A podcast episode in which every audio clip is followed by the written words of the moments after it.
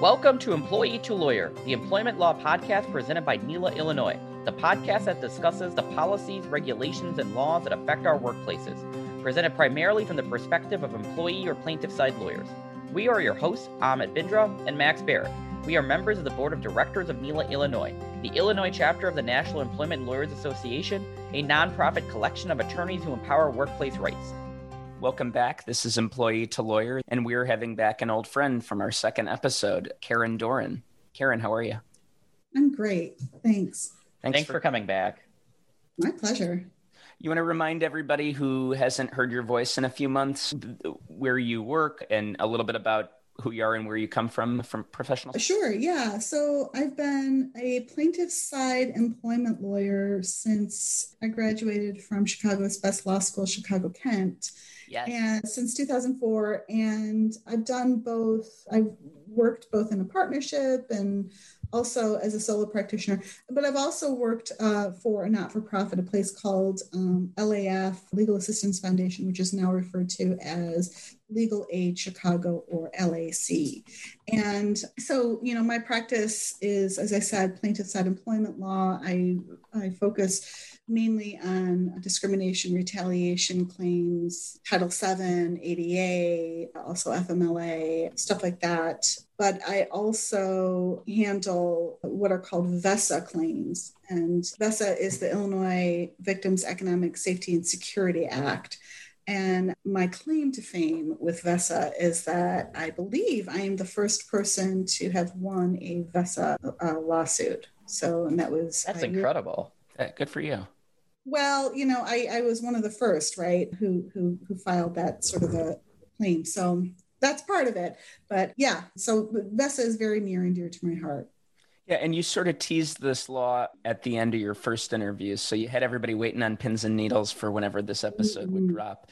Um, yeah, so I think you mentioned it a little bit on our last podcast. You mentioned a little bit of it. What's the purpose behind this law? Why do we need VESA? What, you know, what what hole is it filling legally? Yeah. So first I want to say that VESA is a it's it's it's a law that very few uh, states have, right? And and I, I believe Illinois is is I'm pretty sure Illinois is the the first state to have such a law. I think there have been maybe a handful of other uh, states that have passed similar legislation. But essentially, what VESA does is it protects people who are victims of domestic violence and sexual violence, including stalking, from losing their jobs or otherwise losing otherwise having problems with their with their employment.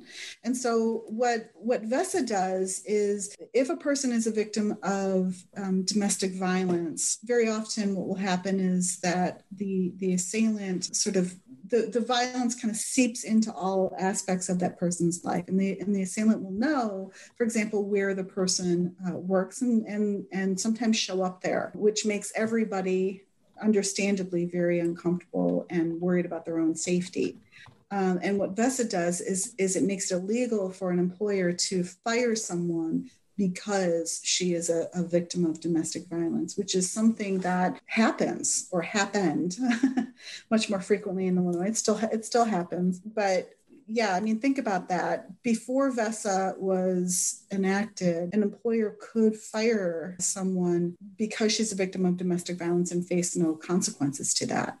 Or and, and it sounds like in a lot of states still, right? There you go. Yeah, yeah. Well, and that's horrible. I mean, think about like you've got somebody who's already the victim of a really horrific trauma. It's probably not a one off. I mean, sometimes these things happen once, right? But probably more often than not, it's not a one off occurrence.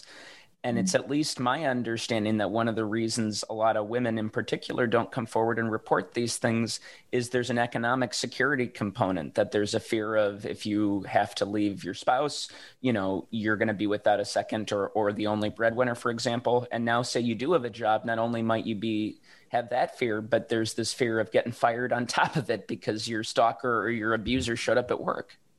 That's right. That's right. And you know, the other aspect of that is, you know, what one of the things that VESA does, and I would say this is sort of the, the primary thing that VESA does, is it's it's it's used as as what we call a leave statute. So in the same way that the Family Medical Leave Act or the FMLA is what we call a leave statute, that is what VESA is at its core. So VESA, in fact, sort of borrows language from the FMLA, and in my experience, the the the judges will rely on FMLA case law to to to help interpret the VESA statute.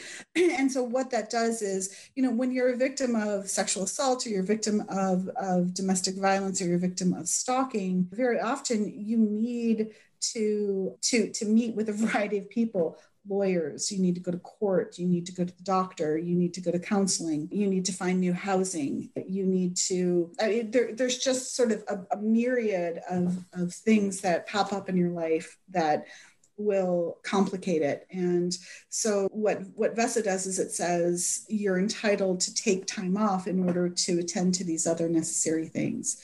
So that's that's usually how VESA pops up you know folks have to go to testify at court. And so they they have to have that day off. And you know sometimes they they don't even get that much notice before the the the the uh, state's attorney says gee you got to show up on monday for for for this this trial. So it, it protects them and, and grants them that leave.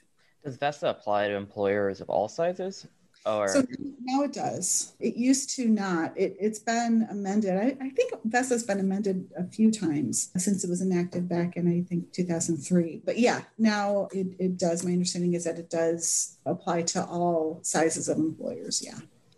Now, how much leave you get is is dependent upon the size of the employer but. So it's not so one difference from the fmla and for those for those who are not employment lawyers who we hope are listening to us the family and medical leave act operates in some ways as karen is saying like vesa in that it's a job protection statute. But under the fmla for example karen you can get up to a set amount of time per year. And what you're saying is that's one distinction is it's sort of a sliding scale based on the size of the business.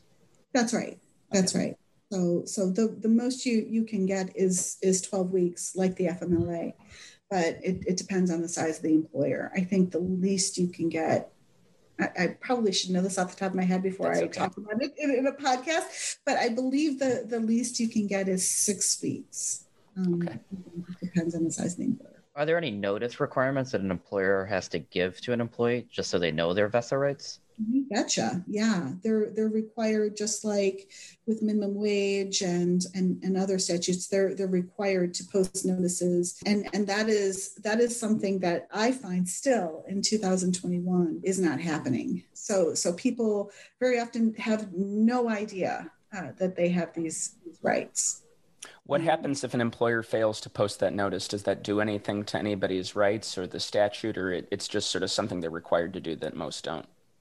Well, there. So the Illinois Department of Labor, or the IDOL, is the agency that administers, and and and I think it's it's. We can talk about how to file a, a, yeah. case, and where the venue is, and all that stuff in, in, just a minute. But so so the IDOL would would be the the agency that that would sort of sanction an employer for not having notices, and they take it very seriously. But if you know, is is that is that going to mean you know huge fines? Is it going to mean um, that the employer is going to be put out of business or you know it, it, no. But but but it can be used and i have used it as you know evidence of of sort of discriminatory motive right? If if an employer is not bothering to inform its employees about their rights under this statute and then goes ahead and, and violates those rights, then you know I've, I've been able to sort of use that as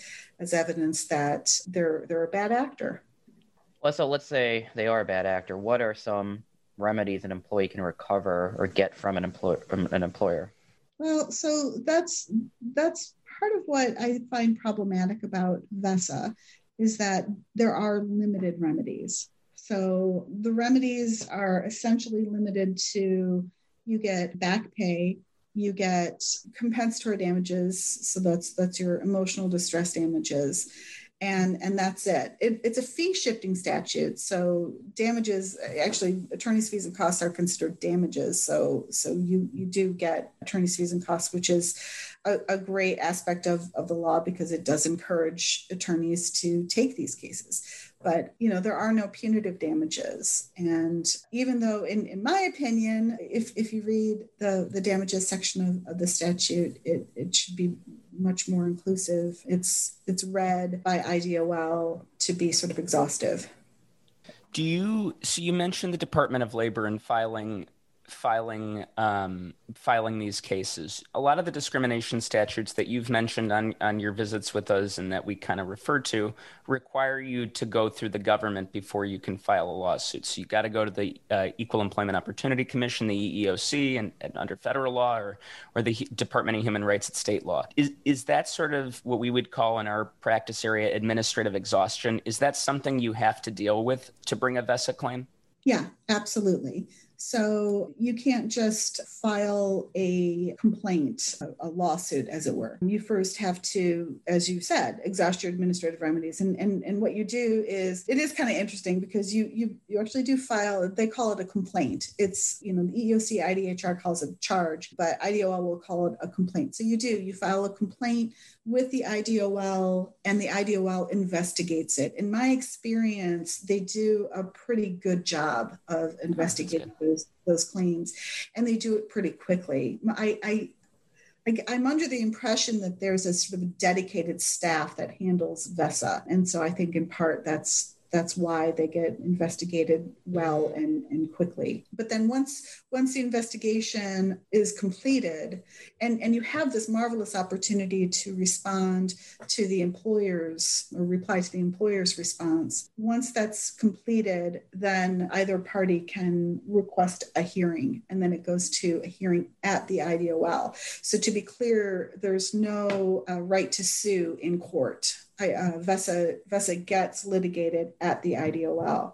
But again, in my experience, it's they do a pretty good job of it in terms of, of timeliness. I know that IDOL gets a lot of flack for how long it takes with, with other types of, of claims, in particular wage claims. But in my experience, VESA is treated very, very differently in that it's pretty fast you have very limited discovery. There is an exchange of, of written discovery, but there's no deposition. I, you know, you, you have the right to to to argue for it, to ask for it in the same way that you do at the Illinois Human Rights Commission. But I've not been granted the right to to depose. And in part, you know, there's sort of pros and cons to that. It, it makes it quicker and you know you don't have to worry about the dispositive motion filing prior to a, a live evidentiary hearing. And those hearings last, you know, a day, maybe even two. And there's, you know, they're they're they're regular trials. They're with the ALJ. There's a, a, court reporter, and you've got rules of evidence and rules of civil procedure to follow. And in my experience, they've they've they've been pretty pretty good. Now, normally what happens is the the judge will want the parties to brief the closing and which is which is fine you know you you you get your transcript and do that. And then and then the waiting begins. No there there that's that's where the sort of timeliness sort of falls apart. But i you know i just chalk that up to the fact that you know they've got more than just VESA cases, these ALJs on their plate to to rule upon, and you know obviously ruling on briefs is is more cumbersome than just on on testimony or you know on, on trial. So anyway, it usually takes. I usually suggest that we need to be patient for at least eight months before we get a, oh, wow. a. Wow. How long does an employee have to file a VESA claim? So they ha- there's a three-year statute of limitations uh, for for VESA, which is uh, incredible. You know, as you guys know, we're we're we're so uh, used to the short 300 days with Title VII and now with the, the state statute, or you know, shorter claims like if you file a, a, a complaint, a wage complaint with the IDOL, I want to say it's you got to do it within six months or a year. I, I can't remember, but they're very short sessions of limitations. This three years is just like wow, it's really great. and it you know I, and and i think in part what's so wonderful about that for this particular statute is in my mind it, it takes into account the fact of how chaotic one's life can be when one is a victim of sexual assault, domestic violence, stalking, and there are other things to attend to, perhaps that that take priority over filing employment related claims. Well, you told us earlier um, you filed maybe the first ever VESA lawsuit. How did you get involved in this type of work? Yeah, I, I honestly I cannot remember how I found out about the statute, but I'll tell you this.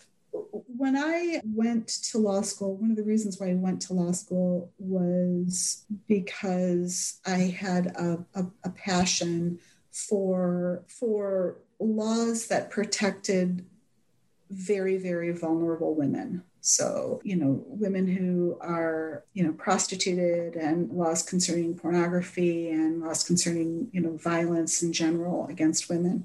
And and somehow I I, I learned about the VESA, which like I said, I, I, I believe was passed and went into was enacted in 03 and I graduated in 04. And I think the case that I had was filed in 0 six. And and we sort of stumbled uh, uh, across it. My my client's facts were very very interesting. It really was sort of grown out of, of a sexual harassment um, case against a coworker who she was um, involved with sort of intimately involved with. And and he was violent with her violent with her at the workplace. They were they were involved in sales and it had to it was, it was sort of uh, at this work related event where he was terrifically violent with her and other there were signs of it on her face. And and then she was terminated as was he on the basis that they had this sort of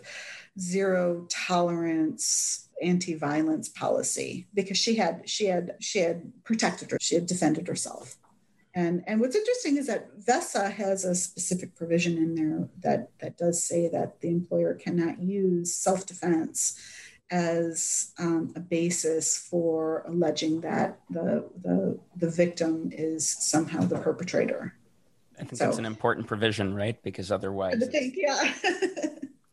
Uh, you mentioned now you mentioned that this involved actual violence in the workplace. There are a couple of other laws that some of us in our bar use that sort of touch on some of these similar areas. So, mm-hmm. at the risk of putting you on the spot, there are two that I want to mention, and I'm curious how they would interact with with VESA. One is the Human Rights Act, because at least, and I don't, and I'll admit, I don't remember when this got added, but I know order of protection status is one of the um, protected classes under the Human Rights Act. So something that makes it different than federal laws. You know, if you've got an order of protection protecting you, not not necessarily. I think I think I had to look into this. Not if you're the perpetrator who who's got one, but if you're say a victim of domestic violence and you've got a, a restraining order is you know, it's colloquially called against a spouse or somebody else, boyfriend, whatever. They can't fire you or discriminate against you for that. And then the Gender Violence Act, which explicitly protects people. I think it typically gets applied to women, but it, it could theoretically be used otherwise, who've been victims of gender motivated violence, whether it's, you know, physical abuse, like you're saying, and, and you know, hitting somebody or, or sexual violence. Um, do you know is there a way that these kind of interact does one preclude the use of the other how do you do you consider these when you're taking on a claim that you might bring under VESA? So, you know, I, I, I, would do my my analysis would be the sort of same analysis that you would have for kind of any other thing. You know, the the limitation of VESA is that it can only be litigated at the IDOL.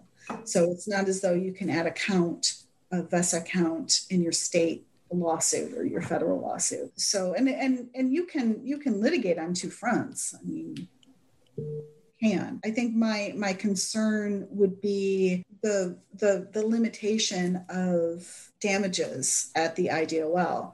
So, you know, and of course it would depend on on on the facts. If I felt very strongly that so like the the GVA, the gender violence, there's a split in our appellate courts as to whether or not employers, the employing unit is a suable entity under under VESA rather than just the the the assailant. So that that would be a factor. I mean, for example, you know, oftentimes as plaintiffs lawyers, we are thinking about you know what sort of you know whether or not the defendant is is insolvable insolvent rather insolvent. And so you know very often you're, you you don't go after the assailant knowing that he doesn't really have any any any cash in his pocket. So so VESA may be a, a better way of going at the idea well because it's against the the the employer and we know that the employer is a is a defendant. So you know I, I guess my my my response is is i think it's great that we've now got many more options for our clients. And you know and don't forget just straight up sex discrimination. Uh, those there's there's an inter- interplay with that. There's certainly an interplay with sexual harassment or you know sex discrimination or sex harassment too under the statute. So there's there's lots of ways of strategizing about what your theory of the case ought to be given the various laws that we have and and and their and considering their limitations. Okay. So are there now you you come from the non not for profit legal world the you know the organizations working with people on a nonprofit basis to bring claims for folks. Are there any groups you recommend or places people can go for resources on domestic violence protection like this or just legal organizations that maybe i don't i'm not comfortable with a private attorney or some legal organizations that can help because you said like this law recognizes that maybe your job is not going to be the first priority. It's like get you out of the dangerous situation and then get you to a safe place and then get your kids or, or whatever else you've got going on. Who are some groups that you recommend or you've worked with on this or that you just think do good work in this space? So there's an organization called Ascend Justice and I've got a colleague over there who who handles the domestic violence legal clinic, or rather, who who who was part of the domestic violence legal clinic and is now Ascend Justice. So so they do domestic violence work, and they're fantastic. Another is CAASE C A A S E, and I know I'm going to mess this up, but it's it's Chicago Alliance Against Sexual Exploitation. I think you got that right. that was impressive, Karen. Yeah, that's impressive.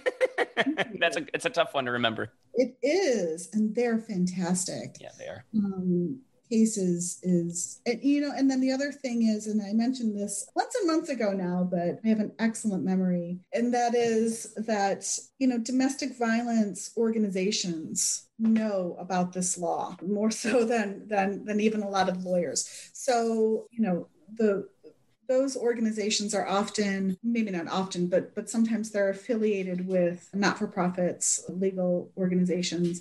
So and, and then of course there's there's there's lac uh, legal aid chicago. So you know we've got some we're really lucky in our state to have so many very qualified not-for-profits and dedicated folks. You know even if you just you know you reach out to organizations like the shriver center which is so great. What a what a wonderful organization that is. They you know they they have they have someone over there who uh, drafted vesa. So you know there's just so many not-for-profit opportunities um, out there for folks. Yeah. which is fortunate illinois even has a law. I'm just yeah. yeah. Right? Yeah. Yeah. Well we'll put all of these organizations in our show notes too just so people have access. If they you know want to make a donation want to do something else with any of them want to participate Anything else that we missed today? Anything else you want to plug? I don't, I, I don't think so. You guys are so thorough and so well prepared. Well, thanks again for coming on. Remind us again, how do we find you? So I'm a solo practitioner and I practice out in the uh, western suburb of Wheaton. My telephone number is 630 384 9367. And another way that folks can get in touch with me is just via email, which is Karen, K A R E N, at karendoranlaw.com. And that's D O R A N, my last name. And, and, we'll put that in the show notes too. Um, and just to reiterate, Karen is on the board of NELA Illinois with Amit and I. She works really, really hard. She has worked really hard over the last year with the legislative committee's COVID subcommittee, helping people get better access to unemployment rights and just sort of making sure there's somebody that those not-profit words roots show through Karen because you're despite being a solo and running your own practice and as we've learned having an 18 year old that you help navigate the world for you also are continuing to 19 do all this um, my goodness, all this nonprofit work, you know, or this this sort of free work you're doing to help push and make sure people have access to justice in Illinois. So you're a credit to our bar, and we're really lucky to have you have you on today and just working with us. So thank you so much. Thanks, you guys. Thanks to everybody for listening. We hope there are people out there listening. This has been Employee to Lawyer, the Employment Law Podcast. And as we now know from having Karen on a couple times, that runs the scope from unemployment to getting fired for for not you know for being a victim of abuse. So there's a lot to cover here. So if you if you want more information about NELA Illinois please visit our website www.nela n-e-l-a dash illinois org Karen thank you so much for making time for us again on a Saturday morning to talk in your precious spare time. We are eternally grateful and lucky to have you. So thank you. Thank you so much our podcast is intended to provide general overviews of employment laws. The statements and opinions provided in this podcast are just that, the host's opinions. We are not your attorney. This podcast does not create an attorney-client relationship, and it's not intended to provide specific legal advice. For legal questions, please consult with an attorney.